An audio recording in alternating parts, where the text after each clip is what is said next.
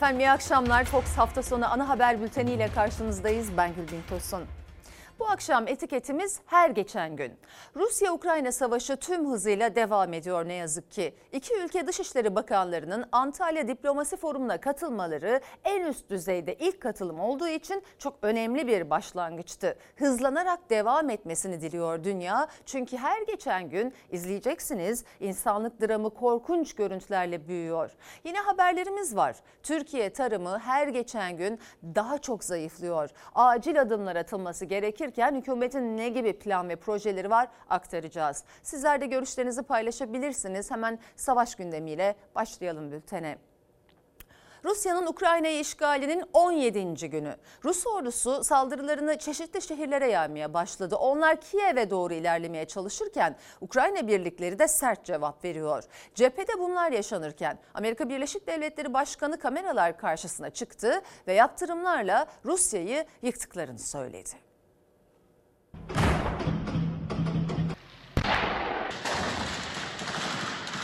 Rus ordusu Ukrayna'nın şehirlerini bombalarla vururken Amerika Başkanı Biden'dan Rusya ekonomisini yaptırımlarla yıktık açıklaması geldi.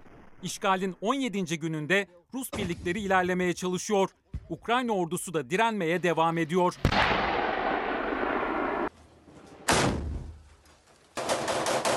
Amerika Rusya'yı yaptırım kıskacına aldı. Başkan Biden ticari ilişkilerin askıya alındığını açıkladı. Putin'i hesap vermesi için köşeye sıkıştırmakta kararlı olduklarını vurguladı. Ukrayna kentlerini yıkıp harabeye çeviren Rusya'nın ekonomisini yaptırımlarla yıktık. Beyaz Saray'da konuşan Amerika Başkanı petrol ve gazın ardından alkol, elmas ve deniz mahsulleri ithalatının durdurulduğunu söyledi. Moskova borsasının iki haftadır açılamadığını belirtti açılınca batacak dedi. Rus ekonomisine darbe indireceğiz. Rusya'yı ticarete karılan ülke statüsünden çıkarıyoruz. Avrupa Birliği de Rusya'ya yönelik yeni yaptırım paketini devreye sokma hazırlığında. Dördüncü yaptırım paketinin hayli geniş kapsamlı olması planlanıyor. Rusya en çok gözetilen ülke statüsünden çıkartılacak, ülkeye lüks mal ihracatı durdurulacak. Rusya'nın demir çelik sektöründen ithalatı da engellenecek. Biden sosyal medya hesabındansa Rusya ile askeri savaşa girmeyeceklerini tekrarladı. Rusya ve NATO arasındaki bir çatışmanın 3. Dünya Savaşı'nı başlatabileceğini söyledi. Bunu engellemek için çabalayacaklarını açıkladı. Rusya'nın Orta Doğulu savaşçıların ardından Belarus'u da savaşa sokma niyetinde olduğu iddia ediliyor. Putin'in Belarus lideri Lukashenko ile görüşmesi bu iddiaları daha da güçlendirdi. Görüşme sonunda Rusya'nın Belarus'a modern askeri ekipman göndermesi kararı alındı. Ukrayna'da Putin'in Belarus'u savaşa çekme planını uygulamaya koyduğunu öne sürdü. Bir Rus uçağının Ukrayna hava sahasını kullanarak Belarus'ta 3 yerleşim yerini vurduğunu iddia etti. Saldırıyı Ukrayna uçakları gerçekleştirmiş gibi göstermeye çalıştığını açıkladı. Sıcak bölgede de Rusya için her şey iyi gitmiyor. Rus birlikleri bir yandan Kiev'in etrafını sarmaya çalışırken diğer yandan da Ukrayna'nın sert direnişiyle karşılaşıyor. Kiev'e doğru yönelen Rus tankları Ukrayna askerleri tarafından imha edildi.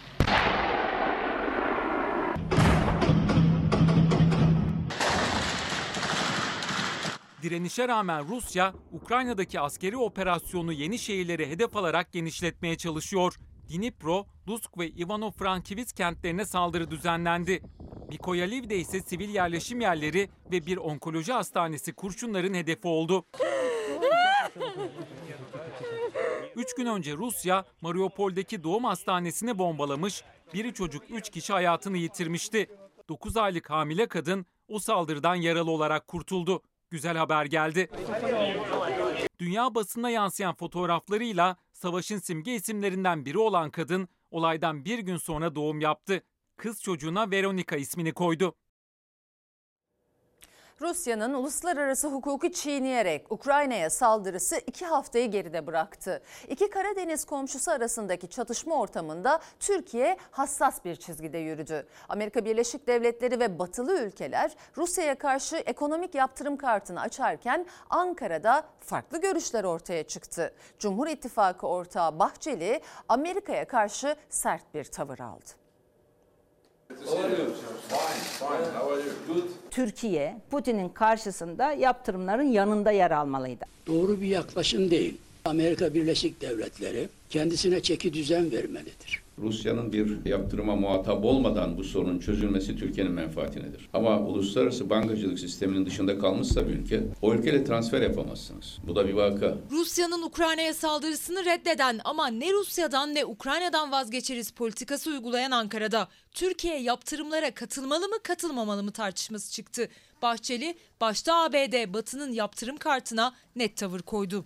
Amerika Birleşik Devletleri'ne soracak çok sorular vardır. Irak, Afganistan, Suriye, Türkiye'nin bölünmesi için gayret gösteren terörist faaliyetlerin arkasındaki silahlandırmadır. Bütün bunları yaparken bana ekonomik yaptırım uygulayın, ben bu işten vazgeçeyim dememiştir. Putin'in karşısında öyle bir ilişki biçiminiz var ki ağzınızı açamıyorsunuz. Bu dış politika çok problemli bir dış politika. Yaptırımlar prensip olarak doğru değil. Fakat burada açık bir uluslararası hukuk ihlali var.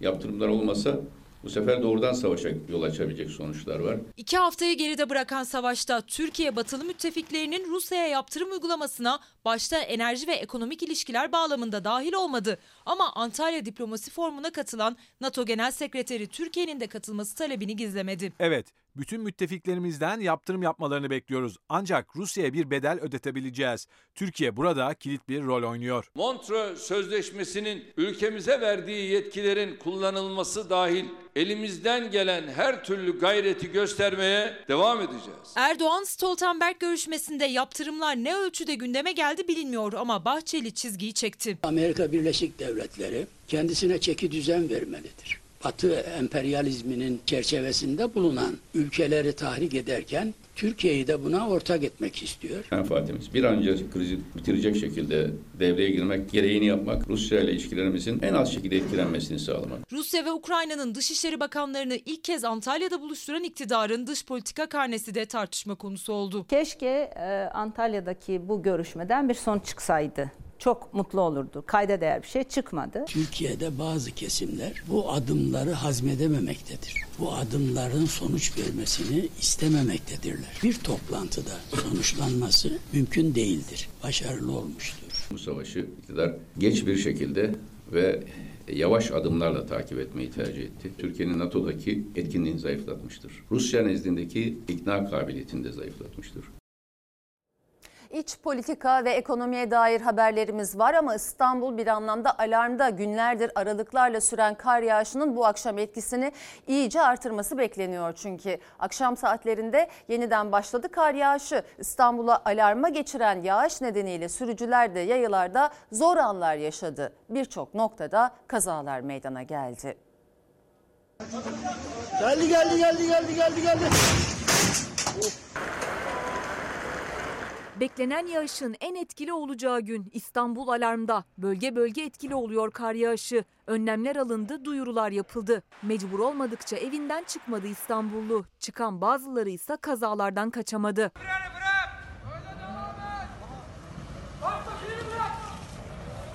Geldi. Buradan geliyorduk. Araba makas yaptı tır.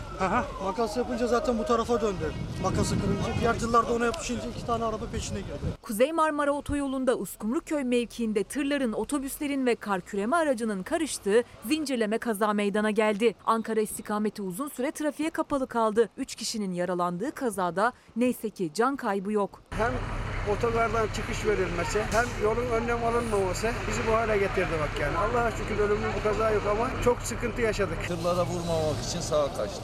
Aynı yolda meydana gelen bir başka kaza anı araç kamerasında böyle yansıdı. Kontrolden çıkan ticari araç ters döndü, bir servis aracına çarptı. Yolcular korku dolu anlar yaşadı. İstanbul'da perşembe günü başladı kar yağışı. Dün gece hava sıcaklığı eksi dördü gördü. Son 30 yılın en soğuk gecesini yaşadı İstanbul. Karın bugün etkisini arttırması bekleniyordu. Özellikle akşam saatlerinde. Bugün bütün bu 4-5 günlük alarmın en yoğun kar yağışını yaşayacağız. Bugünü, yarını çok tedbirli geçirelim. İstanbul Büyükşehir Belediye Başkanı Ekrem İmamoğlu AKOM'dan, İstanbul Valisi Ali Yerlikaya sosyal medyadan uyardı İstanbulluları. Mecbur kalmadıkça dışarı çıkılmaması, özel araç kullanılmaması istendi. En kritik gün cumartesi günüydü. Cumartesi günü kar yağışı kuzey kısmından İstanbul'a giriş yaptı kar küreme araçları aralıksız olarak çalışıyor Sarıyer'de ve İstanbul'un tamamını kaplayan kar yağışı da son sürat İstanbul'a yağmaya devam ediyor. Belediye otobüsü 10 dakikadır yolda, yolda kalmış durumda. Arabayı kaldı yolda gitmiyor. Sürücüler sokaklarda zor anlar yaşadı. Otobüslerde, otomobillerde yolda kaldı. Karla kaplanan, buz tutan yollarda ilerleyemeyen araçlar kaydı.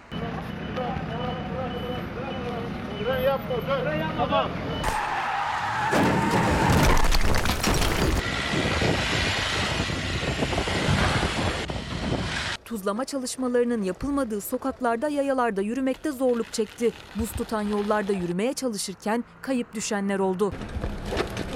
Aman aman aman aman.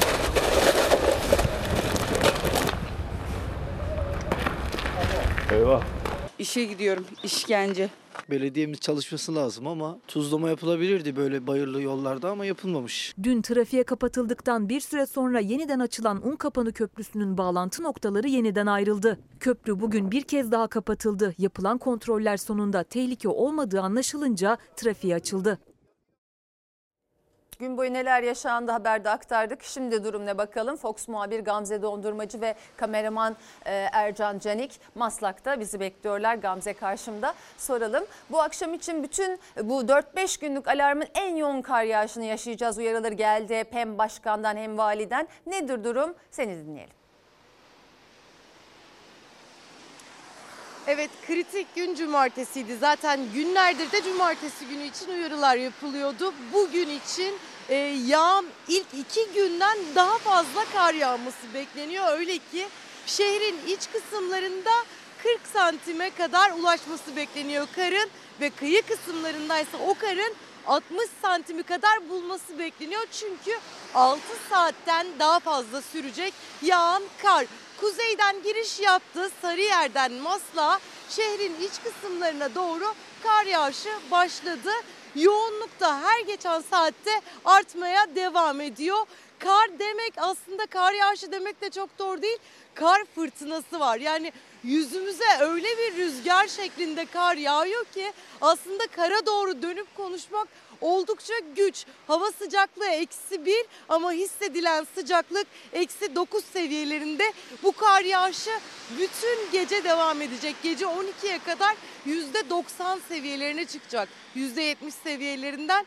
Bu sebeple bütün gün uyarılar yapıldı. Araçlarınızla dışarı çıkmayın. Bugün en yoğun gün. Bugün Mart ayının son 30 yıldaki en soğuk e, e, günü olacak uyarıları yapıldı ve o kritik kar yağışı da başladı ve şiddetini her geçen saat daha da arttıracak. Özellikle 8'den akşam 8'den sonra %90 seviyesinde yağış bütün İstanbul'u etkisi altına alacak. Çalışmalar son sürat devam ediyor. E, o çalışmalarla kar küreme araçları hemen hemen her 10 dakikada bir yolları, ana yolları açmaya çalışıyor. Ara sokaklarda durumlar biraz kritik. E, ilçe belediyelerinin biraz daha yoğun çalışması lazım. Oralarda araçlar mahsur kalıyor hala ama ana sokaklar açılsın diye hemen hemen her noktada kar küreme araçları, iş makineleri çalışmalarını aralıksız olarak sürdürüyor.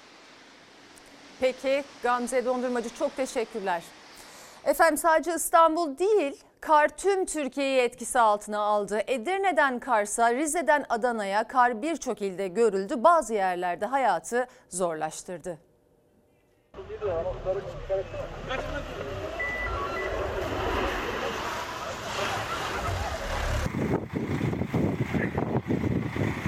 Mart kapıdan baktırı.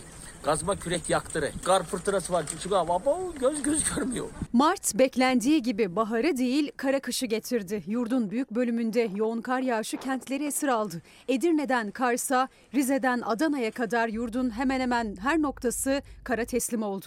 Kocaeli ve Bursa'da zincirleme kazaları oldu. Bolu'da tır ve kamyon geçişlerine kapatıldı. Kaza yapan iki tır nedeniyle Bursa-İzmir karayolu ulaşıma kapandı. Bursa'ya dönüş komple kapalı.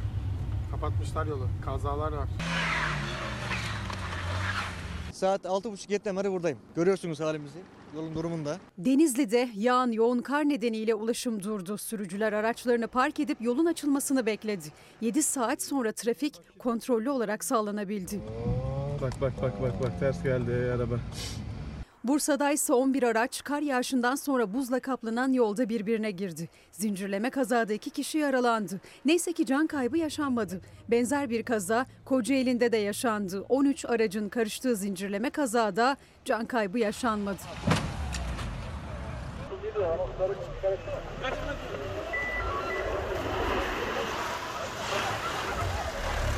Meteoroloji özellikle il il uyarıyor. İstanbul, Bursa, Yalova, Muş ve Hakkari'de bugün yoğun kar yağışı olacak. Doğu Anadolu'da sıcaklık 2 ila 4 derece daha düşecek. Yurdun doğusu neredeyse hafta boyunca karlı.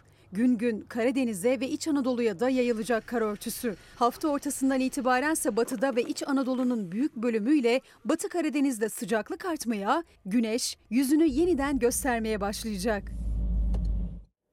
Sinan Bey demiş ki her geçen gün fakirleşiyoruz. Hangi ürün lüks olsa o ürüne alarm takılıyor. Bebek mamaları zamlandı, alarm takıldı. Bebek bezlerine de alarm taktılar mı acaba? Onu bilmiyorum ama bebek e, bezleri için KDV indirimi yapılsın önerisine Cumhur İttifakı, AK Parti ve MHP oylarıyla reddedildi mecliste.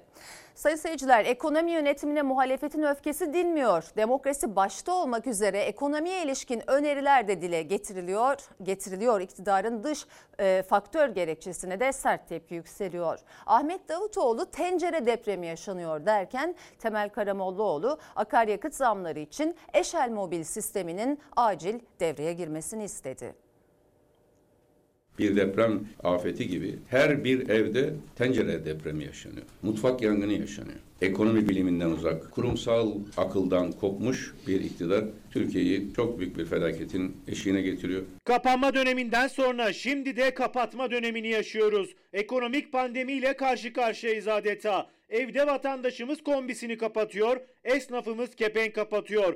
Dolmuş, otobüs ve taksi şoförlerimiz kontak kapatıyor. Kapatmak zorunda kalıyor. Tencere depremi, mutfak yangını, ekonomik pandemi. Muhalefet ekonomik krizi bu sözlerle tanımladı. Her geçen gün kriz ağırlaşıyor diye de ekledi. Bu aziz milletin çocuklarının namerde muhtaç edildiği bir dönem yaşıyoruz. Ülkemizin maalesef bugün içine düştüğü durum yeni bir demokrasi mücadelesini gerekli kılıyor. Demokrasi yoksa can ve mal güvenliği yoktur. Demokrasi yoksa adalet yoktur. Demokrasi yoksa Türkiye'deki sermaye yurt dışına gider. İğneden ipliğe her şeye gelen zamlar siyasetin de dilini sertleştirdi. Eleştirinin dozu arttı. Davutoğlu ekonomik istiklal mücadelesi gerekli derken Karamollaoğlu da gıda fiyatlarına yaptığı etkiden neredeyse ulaşımı durma noktasına getiren akaryakıt zamları için Eşel mobil sistemine dönülsün dedi. Hayat pahalılığına karşı virüsle mücadele eder gibi ciddiyetle tedbir alınması gerekir. Gelinen noktada öncelikle Eşel mobil sistemi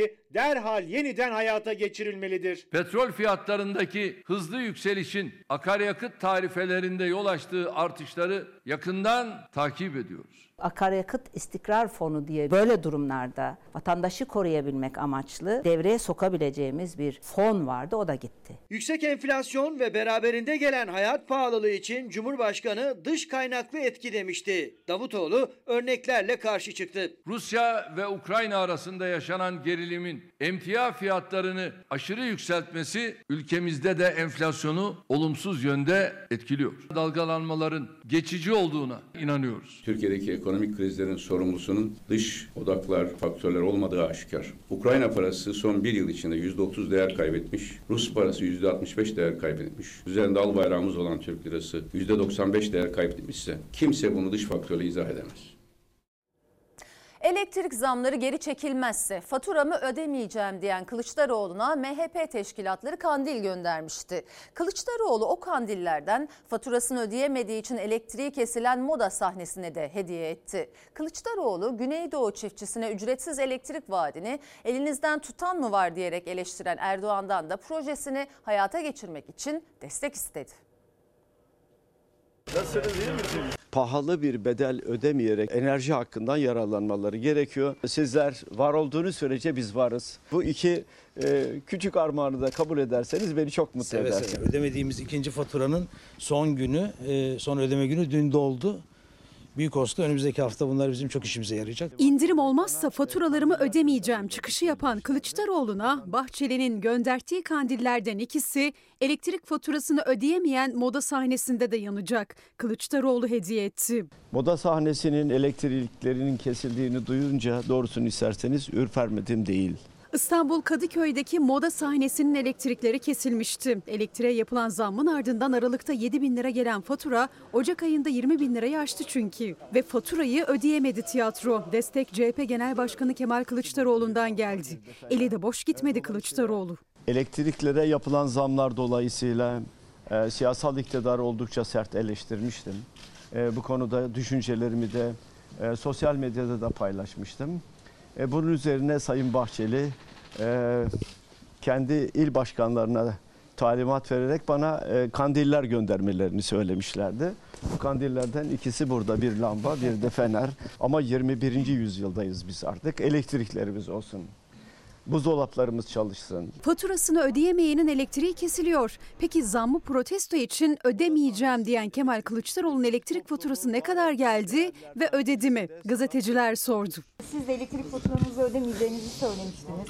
Size yeni bir İndirim indirim yapılınca bilmiyorum ben e, evde değilim ama e, Ankara'ya dönüşte bir eşime sorayım. Kılıçdaroğlu zamlı gelecek elektrik faturasını ödemezse elektrikleri kesilecek mi önümüzdeki günlerde belli olacak ama sadece hanelerde değil tarlalarda da elektrik faturası var. Kılıçdaroğlu Güneydoğu çiftçisine ücretsiz elektrik vaadini İstanbul'dan önceki durağı Şanlıurfa Siverek'te de sürdürdü. Elinizden tutan mı var diyen yetki sahibi Cumhurbaşkanı Erdoğan'a elimi tutma diye çağrı yaptı. Ücretsiz elektrik projesini hayata geçirmek için imzasını istedi. Güneydoğu doğudaki 6 ilde 3 milyar dolarlık yatırım. Güneş enerjisi. Çiftçilere elektrik ücretsiz verilecek. Yapın oralarda elektriği bedava. Elinizi tutan mı var? Tabii burada önce çözülmesi gereken birkaç sorun var. Bir, benim elimi tutmazsan. İki, istediğim teşviği verirsen. Üç, istediğim taşlık arazileri tahsis edersen. Dört, elektrik dağıtım şirketlerine verdiğin hakkı bu şirkete de verirsen bu bölgedeki bütün çiftçilere elektrik ücretsiz verilecek. Yiğit adam sözünde durur değil mi? Cumhurbaşkanlığı koltuğunda oturuyorsun. Tek imzayla her şeyi yapıyorsun. Doğalgaz lobisiyle kömür lobisi bunlara izin vermeyecek. Onu da biliyorum. Ankaralılara zam üzerine zam haberi geldi. Önümüzdeki haftadan itibaren ulaşımda tam bilete 2 lira, ekmeğe de 50 kuruş zam geliyor. Fırınlarda ekmek 2 lira 75 kuruş olacak. Ankara'da ulaşım zamlanacak. Otobüsler 6,5 lira olacak. Kötü bir haber. Çalışanlar için daha kötü bir haber. Ne diyeceğimi bilmiyorum. Keşke olmasaydı ama onlar da haklı. Benzin 20, mazot 23 lira efendim. Motor kapattılar biliyorsunuz Ankara'da. Ankara'da akaryakıt zamlarına yetişemiyoruz diyen özel halk otobüsü ve dolmuş şoförleri kontak kapattı, eylem yaptı. Ve sonunda UKAME'den onların beklediği ama yolcuların hiç istemediği karar çıktı. Ulaşıma zam yapıldı. Bir zam haberi de ekmekte. Ankara fırınlarında 200 gram ekmek 50 kuruş artacak, 2 lira 75 kuruşa çıkacak. Elimizde bir ekmek vardı onu da yiyemeyeceğiz herhalde. 7-8 ekmek yiyoruz her gün. Ekmek olmadan olur mu? Günde 7 ekmek alan dar gelirli için 50 kuruş zam günlük 3,5 lira aylıkta 105 lira bütçeden daha fazla gider demek. Zorla şu ekmeğimizi alıyoruz bir de onlara mı boz zam geliyor yani? Zaten zor geçiniyoruz. Zaten maaşımıza 4,5 lira askeri ücret yaptılar. Keşke vermeseymişler. Yani hiçbir şeye gücümüz yetmiyor bizim yani. Fırıncının sıkıntısı daha çok fazla. 2.75 şu anda bizi kurtarmaz. Bugünkü şartlarda 3.5 lira olması lazım. Fırıncılarsa 50 kuruş zammın da giderlerini karşılamadığını anlattı. Undan mayaya, elektriğe, doğalgaza işçilerin maaşına kadar sadece bir ayda %50 giderimiz arttı dediler. 3 milyar küsür veriyorduk 9 milyar ediyoruz şu anda. Elektrik faturanız 3 bin liraydı 9 bin liraya mı?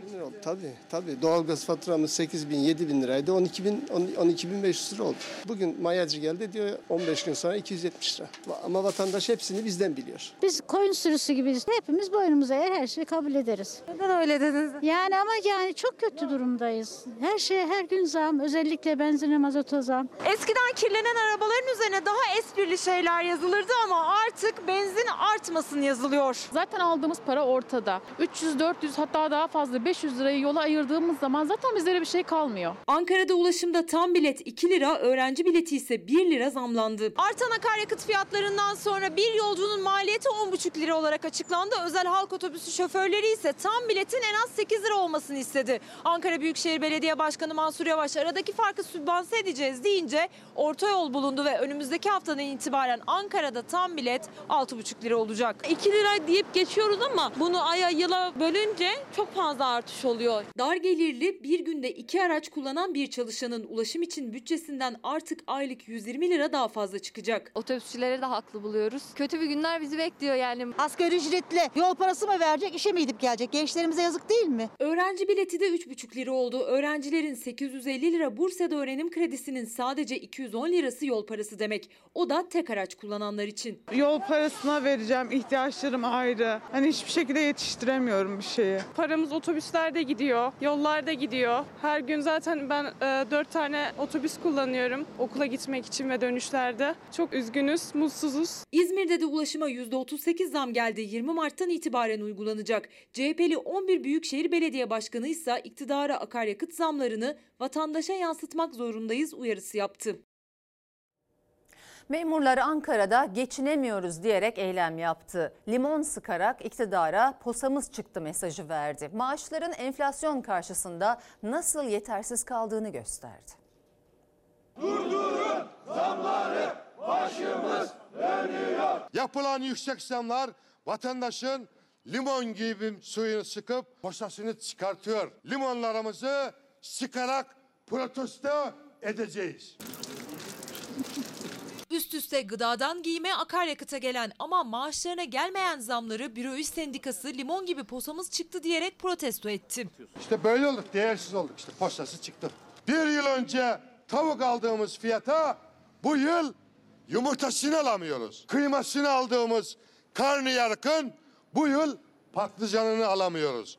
Ocak ayında enflasyon farkıyla birlikte %30,5 zam aldı memur ama Şubat'ta enflasyon %54,44'e yükseldi. Memur alım gücümüz düştü, temel ihtiyaçlara bile yetişemez olduk diyerek Ankara'dan ses yükseltti. Aldığımız ücretle geçinmek çok zor. Yani bir tarafa bir 50 kuruş koyma şansımız yok. Zoraki yani böyle pazardan manavdan kısıtlayarak bir dışarı gidip bir yemek yeme olasılığımız yok. Hayatınızdan sosyal aktivite çıktı. 22 yıllık uzman veteriner hekim Ufuk Bilgiç yaz gelsin istemiyor çünkü tüm bir yıl çalışmasına rağmen bir hafta tatil planı bile yapamıyor. 4-5 senedir tatile çıkmayan bir insan haline geldi. Ben yazın gelmesine inanın istemiyorum. Giyim, kıyafet, alışveriş. Yapmıyorum. Alacak durumum yok. Beğenmediğiniz tişört bile 50 liradan başlıyor. Ne kadar zamandır alışveriş yapmıyorsunuz kendinize?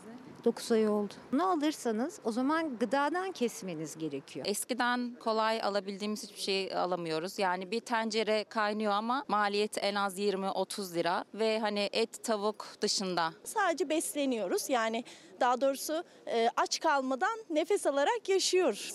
Yani onun dışında hani bir sinemaya gitmek, bir tiyatroya gitmek bunlar lüks oluyor artık. Arabaya binmek bile lükse dönüştü. Artık araba kullanamıyoruz. Yani trafiğe çözüm bulundu. Tamam arabamız olmayabilir ama doğalgaz, elektrik, kiralar aldı başını gitti. Yağ alsanız, e, bir zeytin alsanız, bir peynir alsanız fiyatları 3'e katladı. E, Şu anda 6500 lira maaşımız var. Eskiden e, 3,5 bin lira maaş aldığımızda daha iyi geçiniyorduk. İşte bu yüzden aslında maaşına zamdan çok enflasyona çözüm bekliyor memur. Artık insanca yaşamak istiyoruz diyerek. Hak ettiğimiz onurlu yaşamı talep ediyoruz. İthal edilen ve savaş sebebiyle Türkiye'ye gelişi aksayan ayçiçek yağına ilgi, daha doğrusu izdiham devam ediyor. Ulaştırma Bakanı yağ gemilerinden birinin Türkiye'ye geldiğini, diğer 5 geminin ise yolda olduğunu duyurdu. Çünkü herkesin gözü kulağı ithal edilen bu yağlarda. Çiftçi ise bize destek verin biz üretelim derken Tarım Bakanı'ndan şaşırtan Afrika'da tarım haberi geldi.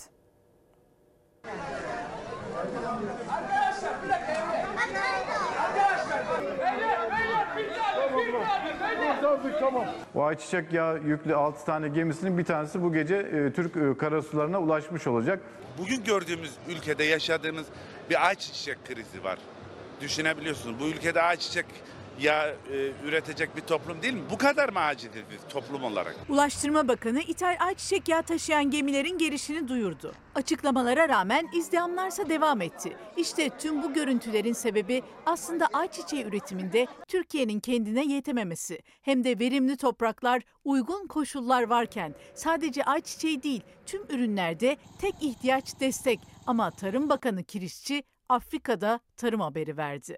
Afrika'nın özellikle kuzeyinde olmasa bile güneyinde, içlerde çok ciddi manada bakir alanlar var. Bu alanlardaki üretim de dahil olmak üzere bunu ülke olarak yapabilecek, başarabilecek durumdayız. Bunların hangisini gözüne kestirdi bilmiyorum ama Afrika'daki bakir alanlar kadar Türkiye'de de çok bakir alanlar var. Burada tarlalar boş dururken Afrika'nın bir yerinde bir üretim yapıp Türkiye'ye getireceğiz demek hani bilmiyorum ama Sayın Bakan çok bu anlamda kötü bir başlangıç yapmış oldu. Çiftçi daha çok destek beklerken Afrika topraklarını işaret etti yeni bakan. Tıpkı 2014 ve 2018'de olduğu gibi. Bundan önce Mehdi Eker döneminde de Afrika'nın kuzeyinde yani Sudan'da Türkiye 99 yıllığına 850 bin hektar alanlık bir e, arazi kiralamıştı. 2018 yılında Cumhurbaşkanı Yardımcısı Sayın Fuat Oktay dedi ki biz Nijer'de Türkiye'nin yem sorununu çözeceğiz dedi. Orada da herhangi bir de üretim olmadı. Çünkü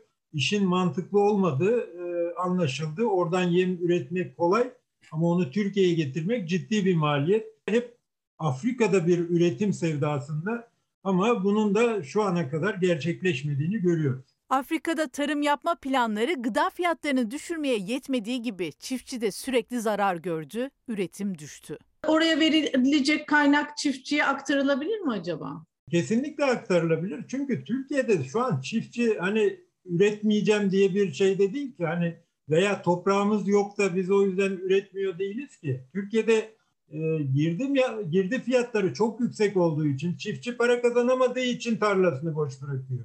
Türkiye'de üretimi destekleyip Türkiye'de üretim yapsak bırakın ithal etmeyi biz ihracat yapabiliriz. Üretici destek bekliyor. Borçlarının silinmesini, maliyetlerinin düşürülmesini istiyor. Tarım Bakanı ise endişe etmeyin, üretin dedi. Nasıl yapabileceğini söylemedi. Allah'ın izniyle bu mazottur, gübredir, ilaçtır, tohumdur, emtia fiyatlarıdır. Bundan endişe etmemelerini, tarlalarına, bağlarına, bahçelerine, ahırlarına, kümeslerine, ağıllarına sahip çıkmalarını istiyorum. Çiftçinin durumu nasıl olacak? Ortada her şey. E, görüyorsunuz yağ ithal, buğday ithal, arpa ithal.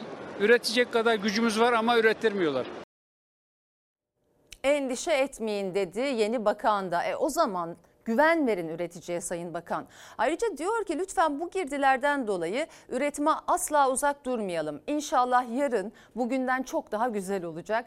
Bu söylemi bize hiç yabancı değil. Eski Bakan Albayrak aylar üzerinden kullanmıştı o ifadeleri hatırlayın. Şubat Ocak'tan çok daha iyi, Mart'ta Şubat'tan daha iyi gibi diye giden. İşte onu hatırlayınca e, daha bir korkuyor insan açıkçası.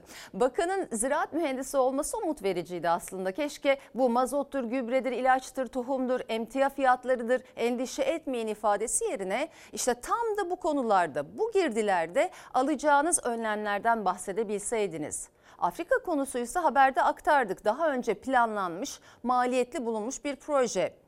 Hala hele şimdi artan akaryakıt fiyatlarıyla 1 liralık malı 3 liraya getirmek neyin aklı? Son olarak ziraat mühendisi Gazi Ziraat Yüksek Mühendisi Gazi Kutlu ile konuştum. Daha geçen hafta hükümetin yasa çıkarttığını hatırlattı. 7 Mart'ta tarım arazilerinin üretime kazandırılması için. O yasada atıl veya nadasa bırakılmış arazilerde hububat, baklagiller ve yağlı tohum gibi belli grup ürünleri ekenlere destek verileceği kararı var. Yani söyledikleriyle yaptıkları birbirini tutmuyor diyor.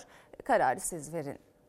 Efendim süt üreticisinin gözü kulağı Ankara'da sattıkları sütün fiyatının artırılmasını bekliyorlar. Çünkü artış satış fiyatları yem almalarına bile yetmiyor. Sonuçta ya aç kalan ya da kesime giden hayvanlar durum böyle olunca onlar da yaşadıklarını sesleri titreyerek anlatıyor.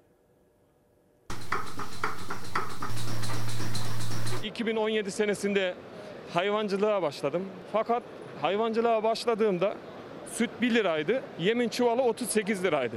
O zaman cebime ben 4 tane inek sahıyordum. Para girebiliyordu. Fakat şu anda Süt 4,5 lira, yemin çuvalı 300 lira.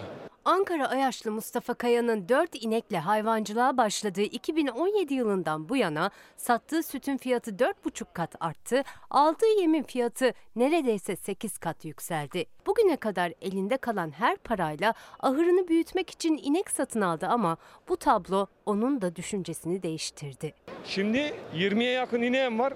İnanın ilk fırsatta satacağım. Hani ilk fırsatta çünkü her ay içeri giriyorum. Şöyle söyleyeyim.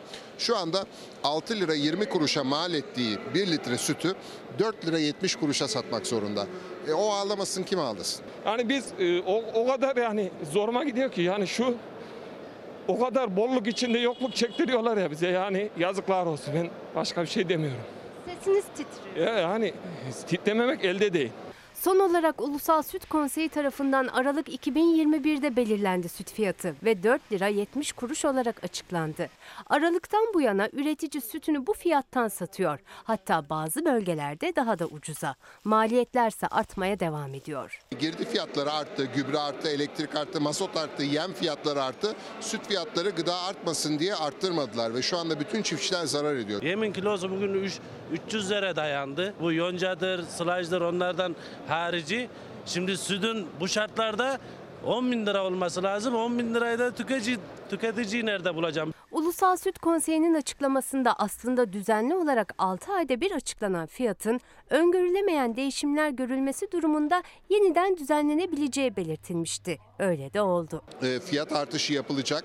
Tatmin edici bir fiyat çıkacağını da öngörüyoruz ama hep geriden geldiğimiz için de Türkiye tarımı her geçen gün daha çok zayıflıyor. Çünkü şu anda geçen her gün çiftçinin cebinden sermayesinden erittiği bir gün daha anlamına geliyor. Çiftçi sermayesinden yiyor çünkü yem süt paritesi darmadağın olmuş durumda. 1 kilo sütle 1.3 kilo yem alınabilmesi gerek dünya standartlarına göre. Türk çiftçisinin 1 kilo sütten kazandığı paraysa 1 kilo yem almasına bile yetmiyor. Üretemez hale geldik. Ha biz üreteceğiz ki ya ben kilidi vurduğum zaman mandıraya ne sanayicisi, ne veterineri, ne, bal, ne balyacısı, e, ne mazotçusu, ne sanayicisi, ne traktörcüsü yani para kazanamaz. Biz temel taşız. Ankara'da görüşmelerde bulunan Tüm Süt, Et ve Damızlık Sığır Yetiştiricileri Derneği Başkanı Sencer Solakoğlu'na göre yakın zamanda fiyat artışı yapılacak. Şimdi süt üreticisinin gözü kulağı Ankara'da. Hem Ulusal Süt Konseyi hem de Yeni Tarım Bakanı'ndan gelecek açıklamada. Biz söze değil icraata bakacağız. Bekliyoruz göreceğiz. Yani umudumuz iyi olması çünkü Türk tarımı kötüye gittiği zaman 85 milyon hepsi kötüye gidiyor. İşin gerçeği ge- bu yani. Bir izleyicimiz her geçen gün hem de her geçen gün yapılan zamlarla fakirleşiyoruz. Her geçen gün beyin göçünde ülke değerlerini bir bir kaybediyoruz. Ee, bu pandemide iki yıl eşini, annesini, babasını, ailesini göremeyen fedakar doktorlara gidin diyoruz. Her geçen gün yalnız kalıyoruz demiş. Ekonomiye noktaya koyalım devam edelim haberle. CHP Genel Başkanı Kemal Kılıçdaroğlu'nun Diyarbakır ziyaretiyle ittifaklar arası gerilim arttı. Bahçeli Kılıçdaroğlu'nun aşırı vaatlerde bulunduğunu söyledi. Bir İngiliz dergisinde yayınlanan Erdoğan'ın muhtemel rakibiyle tanışın. Oklar Kılıçdaroğlu'nu işaret ediyor yönündeki makalede Bahçeli'yi konuşturdu. CHP lideri ise altılı güçlendirilmiş parlamenter sistem birlikteliğiyle Cumhur İttifakı'na yine meydan okudu. Vallahi de billahi de ülkeyi bu haramzedelerden, haramzadelerden çok daha iyi yönetiriz dedi.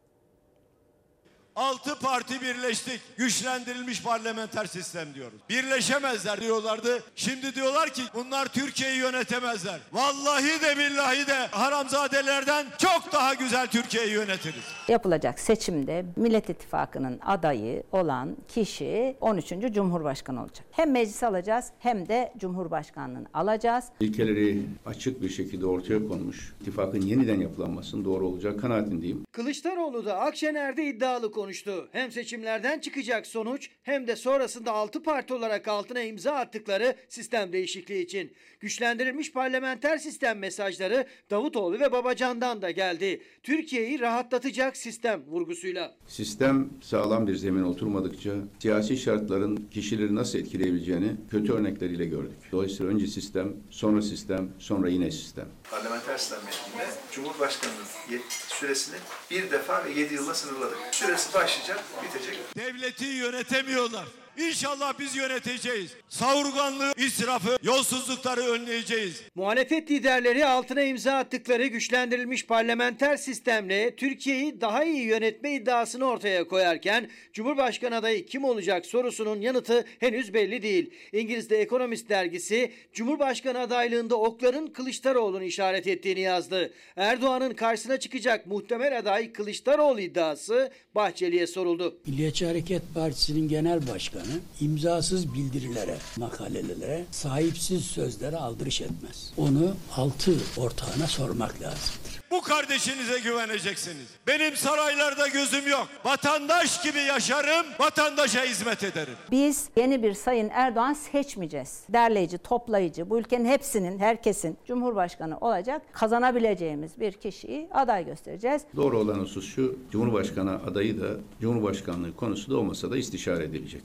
Muhalefet cephesi Cumhurbaşkanlığı adaylığı konusunda bir isim telaffuz edilmesi için erken diyerek tartışmaya kapıyı kapalı tutuyor. Cumhur İttifakı ortağı Bahçeli ise Kılıçdaroğlu'nun adaylığı için temkinli konuştu ama CHP liderinin Diyarbakır'dan verdiği mesajlara getirdi sözü. Zamanlama yanlış, vaatler aşırı dedi. Kürt sorununu çözeceğiz. Sorun Türkiye Büyük Millet Meclisi'nde çözülür. Yanlış bir zamanlama olmuştur. Konuşmalarda barış dillendirilmemiştir. Orada çok aşırı vaatlerde bulunulmuştur. Sağlık Bakanı Fahrettin Koca salgının hayati hayatı tehdit eden bir olay olmaktan çıktığını söyledi ama aynı gün 123 kişi daha hayatını kaybetti virüs nedeniyle. İstanbul Tabip Odası ise gerçek tablonun çok daha ağır olduğunun altını bir kez daha çizdi ve can kaybı sayısına dikkat çekti. Sağlık hizmetini verenler maalesef beton duvarlar değil. Önlenebilir bir hastalık nedeniyle gerekli önlemler alınmadığı için, birinci basamak sağlık hizmetleri tamamen yok edilmiş olduğu için, aşılama hızlı yapılamamış olduğu için, resmi rakamlara göre 95 bin ama gerçekte 250 binin üstündeki vatandaşımızı kaybettik. Resmi rakamların dışında çok daha ağır bir tablo olduğunu ileri sürdü tabip odası bir kez daha uzmanların gündemi geçmişteki kayıplar ve salgın yönetimi iken yönetimin başındaki isim Sağlık Bakanı Koca salgının ikinci yılında bugün ve yarın için konuştu. Salgının artık tehdit olmaktan uzaklaştığını söyledi. Gelinen noktada salgın toplumsal hayatı tehdit eden bir olay olmaktan önemli ölçüde çıktı. Riskle orantılı tedbirlerle hayatımıza devam ediyoruz. Kayıplarımıza Allah'tan rahmet, hastalarımıza şifa diliyorum. Salgının bugün için tehdit seviyesi tartışılırken kayıplar hala sürüyor. Son 24 saatte 123 kişi daha yaşamını yitirdi. 25.401 yeni vaka daha tespit edildi. Test sayısı da 342.365'e düştü. Yine Sağlık Bakanlığı verilerine göre toplamda 96 binden fazla hayat sona erdi. Yaklaşık 15 milyon vakayla Türkiye salgında 2 yılı geride bıraktı. 14,5 milyon vakayla dünyada 9. sırada yer alan Türkiye salgını en ağır yaşayan ülkelerden birisi. Vaka sayısıyla salgını en ağır yaşayan ülkelerden biri olan Türkiye en hızlı tedbiri gevşeten ülkelerden de oldu aynı zamanda. İstanbul Tabip Odası ilk vaka görüldüğünden bu yana hem salgın yönetiminin hem de aşı politikasının yetersizliğiyle gerçek can kaybı sayısını iki buçuk kat daha fazla açıkladı. Sağlık Bakanlığı'nın açıkladığı resmi rakamlara göre bile vefat sayısı 95 binin, gerçek rakamlar ise 250 binin üzerinde. Her biri bir can, her biri bir insan, her biri bir anne, bir baba, bir eş, bir dost, bir arkadaş, bir sevgili, bir çocuk. İlk günden beri gerçekleri gizleyen, çarpıtan, eksik, yanlış, tutarsız salgın yönetimi hayatları karartmaya devam etti. Bilim insanlarının uyarılarına kulak tıkandı. İktidar normalleşme ve hatta salgının geride kaldığı mesajlarını verirken salgının en çok yıprattığı sağlık çalışanları salgın riskinin devam ettiğinin altını bir kez daha çizdi. Güvenli ve güvenceli sağlık yönetimi için bir kez daha 14 ve 15 Mart tarihlerinde greve gideceklerini açıkladılar. Rahim ağzı kanserini önleyen HPV aşısının Sosyal Güvenlik Kurumu tarafından ödenmesi için önce Çocuklar ve Kadınlar Derneği'nin açtığı davada karar çıktı. Mahkeme SGK'nın dava açan 26 yaşındaki kadına aşı bedelinin ödenmesine karar verdi. Bu aşının kadınlarda rahim ağzı kanserine yol açan HPV virüsünü engellediği e, ve bir aşı sayesinde bir kanserin yok olabileceği e, görüşü mütalaa olundu. Dolayısıyla bugün de bu görüş üzerine e, davamızı kazandık. Kadınların mücadelesi sonuç verdi. Önce Çocuklar ve Kadınlar Derneği'nin rahim ağzı kanserini önleyen HPV aşısının bedelinin SGK tarafından ödenmesine dair açtıkları davada karar çıktı. Mahkeme aşı ücretinin SGK tarafından geri ödenmesine karar verdi. Bir aşının bedeli ne kadardı? E, şu anda 3 doz aşının bedeli 2400 lira. Yani son ilaçla gelen zamlarla birlikte o da zamlandı. Bugün kazandığımız davada e, jinekolog, eczacı ve SGK e, uzmanından oluşan üçlü bir kişi bir heyet şeklinde raporunu sundu. 7 ay önce Çocuklar ve Kadınlar Derneği başlattı mücadeleyi. 71 ülkede ulusal aşı programında olan ve ücretsiz olarak uygulanan HPV aşısının ücretsiz ödenmesi için dernek 26 yaşında aşı yaptıran bir kadın öğrencinin talebiyle Sosyal Güvenlik Kurumu'na dava açtı. SGK suç tebliğini gerekçe göstererek red cevabı verse de mahkeme dinlemedi. SGK bize red cevabını verdiğinde tek dayanağı sağlık uygulama tebliğinde bu aşıların ücretsiz olduğuna dair bir e, kural yok. Dolayısıyla biz bu aşıları ücretsiz yapamayız. Bedelini de iade edemeyiz şeklinde bir savunma yaptı. Biz de şunu söyledik. E, anayasaya taraf olduğumuz uluslararası sözleşmelere aykırı bir tebliği kabul etmiyoruz. Ankara 62. İş Mahkemesi o davada kadınları haklı buldu. 2400 liralık aşının ücretinin SGK tarafından aşıyı yaptıran kişiye iadesine karar verildi. Önce Çocuklar ve Kadınlar Derneği şimdi emsal kararla aşının ulusal aşı programına alınması için mücadele edecek. Bu süre zarfında aşıyı yaptıran kadınlar SGK'ya dava açarak aşı bedelinin iadesini isteyebilir. Sağlık uygulama tebliğine bu aşı alınabilir. Zaten bizim mücadelemiz başından beri aslında bu. Ulusal aşılama programına alınsın bu aşı ve çocuklar okullarda gerekli yaşlarında aşılansınlar. Ee, ve diğer kadınlara da bu aşı ücretsiz bir şekilde temin edilsin. Efendim sokak canlarımız için bir hatırlatma. Soğukta kediler 6, köpekler 17 saate kadar aç kalırlarsa donarak ölüyorlar. Lütfen onları unutmayalım. Kapınızın önüne koyacağınız bir kap su ve mama belki de birinin hayatını kurtaracak unutmayın. Sularına da imkanınız varsa sadece birkaç damla zeytinyağı dökmek hem suyun donmasını engelliyor hem de onların enerjilerinin artmasını sağlıyor diyorum. Araya gidiyoruz. Efendim Fox hafta sonu ana haber bültenini burada noktalıyoruz. Fox'ta yayın Recep İvedik 5 ile devam edecek. İyi bir akşam geçirmenizi diliyoruz. Hoşçakalın. Feda bir tek dostuma her köşesi cennetin ezilir yerler için bir başka